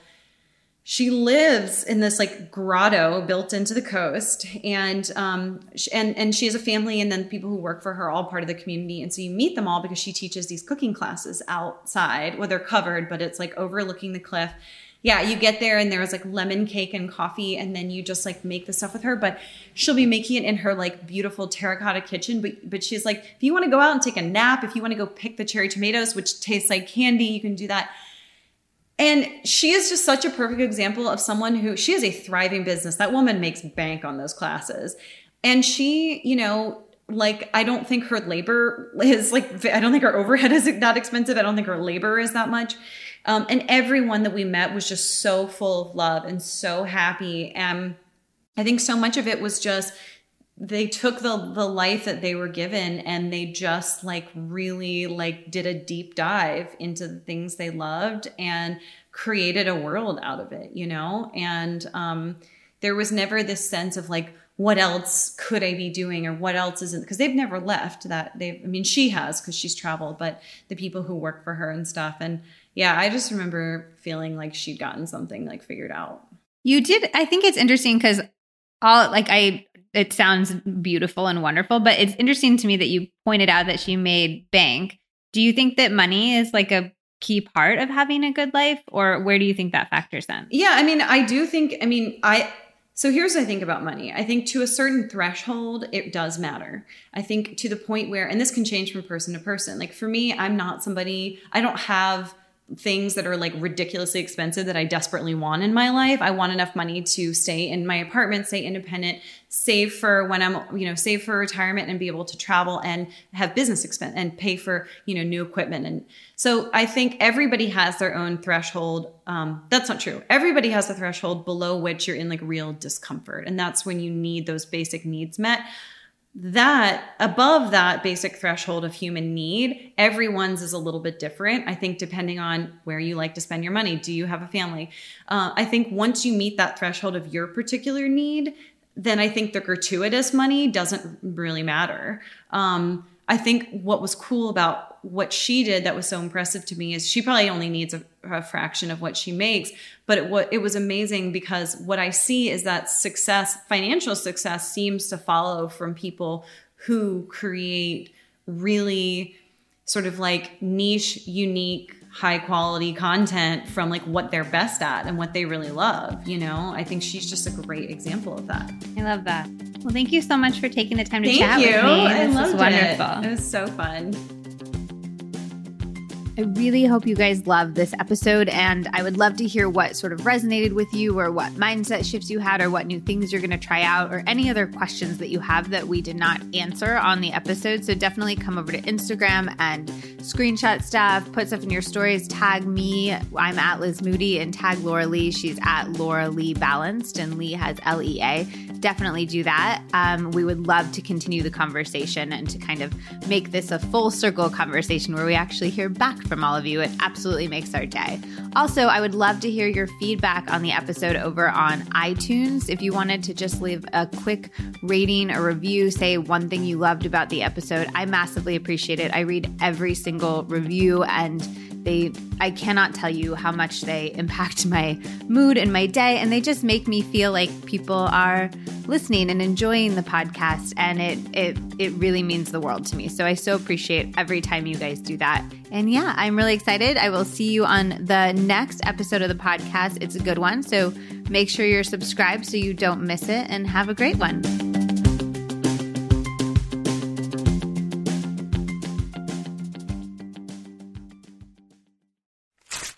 If you have dry skin, this is going to be your holy grail. I've loved, loved, loved the Osea Undaria algae body butter for years. It is so rich and creamy and lush, but it sinks right into your skin and it makes your entire body feel moisturized and not greasy at all. I actually do not understand how it's so not greasy and yet so, so hydrating.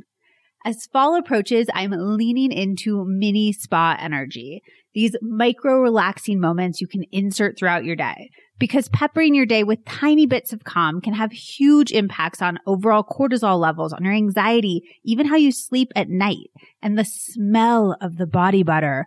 Holy cow, it is pure spa energy. You get that like laying on the massage table, melting energy. It is phenomenal. I've gone through at least four tubs of this personally, and that is saying something because it lasts a long ass time. A little bit goes a very long way. I also always keep extras on hand to give out as gifts. It uses ingredients that you would normally see in face care products like seaweed, ceramides, glycerin, which I am obsessed with for hydration and think is so underrated, amino acids, even a skin identical moisture complex. Also, here is a little tip. If you want to amp up its hydrating power even more, put it on damp skin right after the shower to really lock in all of that moisture and hydration. Like all Osea products, it's formulated with real seaweed to take advantage of its nutrient rich benefits like deep moisturization. It's also vegan, cruelty free, and climate neutral certified. Osea has actually been making seaweed infused products that are safe for your skin and the planet for over 27 years. And I personally absolutely love how everything is ethically tested and sourced. For clean body care that gives you skincare level results, you've got to try Osea. And right now we have a special discount just for our listeners. Get 10% off your first order site wide with promo code LizMoody at OseaMalibu.com. You'll get free samples with every order, and orders over $60 get free shipping. While you're there, get the body butter, of course, but I'm also obsessed with the Vagus nerve oil and pillow mist, both of which help so much with my anxiety. I love rubbing the oil on my hands and inhaling deeply before I meditate to make it feel more intentional and calming and grounding. You are going to want it all. Go to OSEAMalibu.com, promo code Liz Moody.